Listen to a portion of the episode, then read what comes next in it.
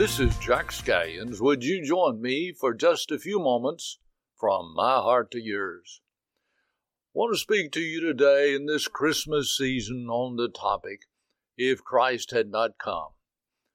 Would you travel with me back through time, back before the first galaxy of a hundred billion stars that ever turned like a glittering crystal wheel, before God sculptured the hills and the valleys of the planet?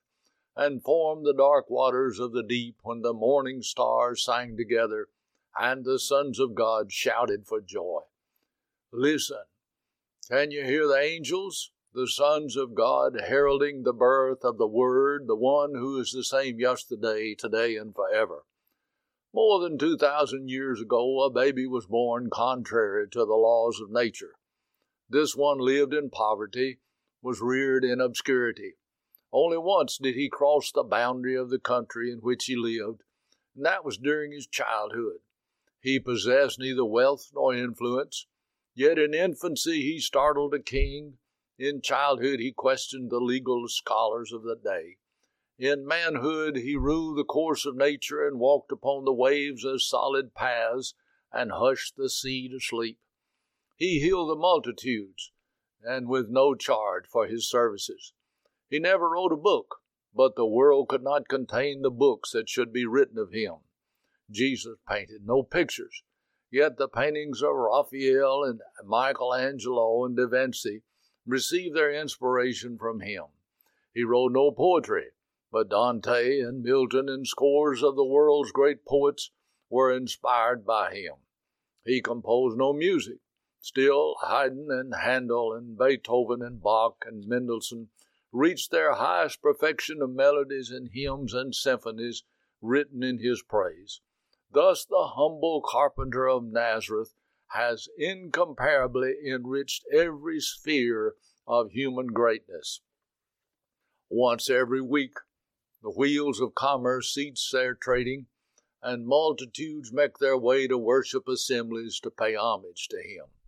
He stands forth upon the highest pinnacles of heaven's glory proclaimed by God, acknowledged by angels, adored by saints, and feared by devils as the living personal Christ, the Messiah and the Savior. Jesus was only upon this earth for 33 years. His ministry included only three years a year of obscurity, a year of public favor, and at and the last, a year of opposition.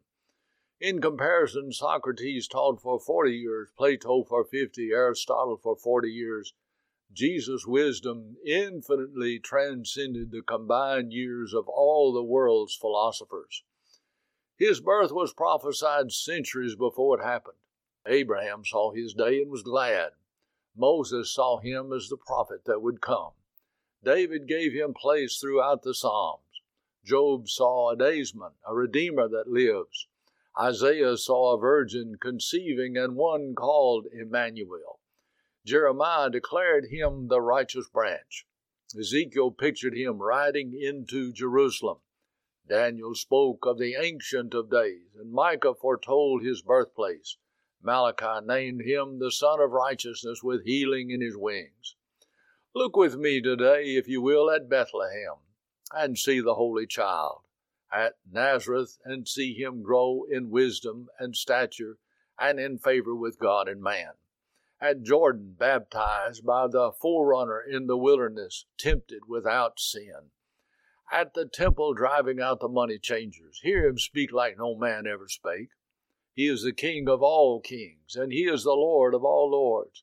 He is the bread of life, the light of the world, the true vine. He is the only way to heaven. In him is the resurrection and life because he is the Christ, the Son of the living God. Draw near with me to a closely guarded tomb, and search in vain for his decomposing remains. The tomb is empty, you see. He is now at the right hand of the Majesty on high. His title is King of Glory, the prophet, the priest, and the blessed and only potentate, the root and offspring of David, the bright and the morning star. The world admires Christ afar off as a helpless baby or a limp corpse on a cross. but his unique contribution to the race of mankind is the provision of salvation. Philosophy cannot accomplish this, nor art, nor literature, nor music. Only Jesus can break the power of sin. If Christ had not come, the Bible would close with the last verse of Malachi. Malachi 4 6, lest I come and smite the earth with a curse. If Christ had not come, there would not have been angelic announcements to Judean shepherds nor major pilgrimages seeking he who is born King of the Jews. All prophecies of the sages past would fall unfulfilled in the dust of time the world would never hear of the star, the manger, or of swaddling bands. The stable would be empty, but also the throne, the cross, and men's heart, if he had not come. All instruments would be muted, every pulpit silenced, classrooms would be empty, altars would be broken, and all church buildings would be darkened. What would it be like, if you can imagine, if there were no majestic music or authors' manuscripts or poets' sonnets or canvas brought alive by artists' hands, all in honor and praise of Him. There'd be no gift without the greatest gift. There'd be no light without the light of the world. Souls would go hungry without the living bread, no foundation without the chief cornerstone, no healing without the great physician, no education without the master teacher, no justice without the righteous judge, and no wisdom without the living truth. If the babe had not been born, the priceless elements that give life and meaning to life would be missing. Without him, where would any of us find joy or peace or love or forgiveness? We'd all still be in our sins. Our faith would be in vain, death would be the conqueror, and all hope would be swallowed up in the grave if he had not come. But he did come. He came as the divine architect all things were created by him. He came as the divine articulation. Christ is the Word personified. No man has seen God at any time. The only begotten Son, which is in the bosom of the Father, he hath declared him. The curious disciples asked him one day to show them the Father, to which he replied, If you've seen me, you have seen the Father. Realize Jesus came to reveal the God of heaven to man. The beginning in John chapter 1 predates the beginning of Genesis chapter 1. Before there was anything, He was. The description of the Alpha and Omega pictures the beginning and the end and all things in between. He came to be the answer to the sin question. Quantitatively and qualitatively, He paid the complete debt for all sin, for all men, for all time the one who is eternal, eternally removed the cloud that hangs over every finite man of the family of Adam in a moment of time.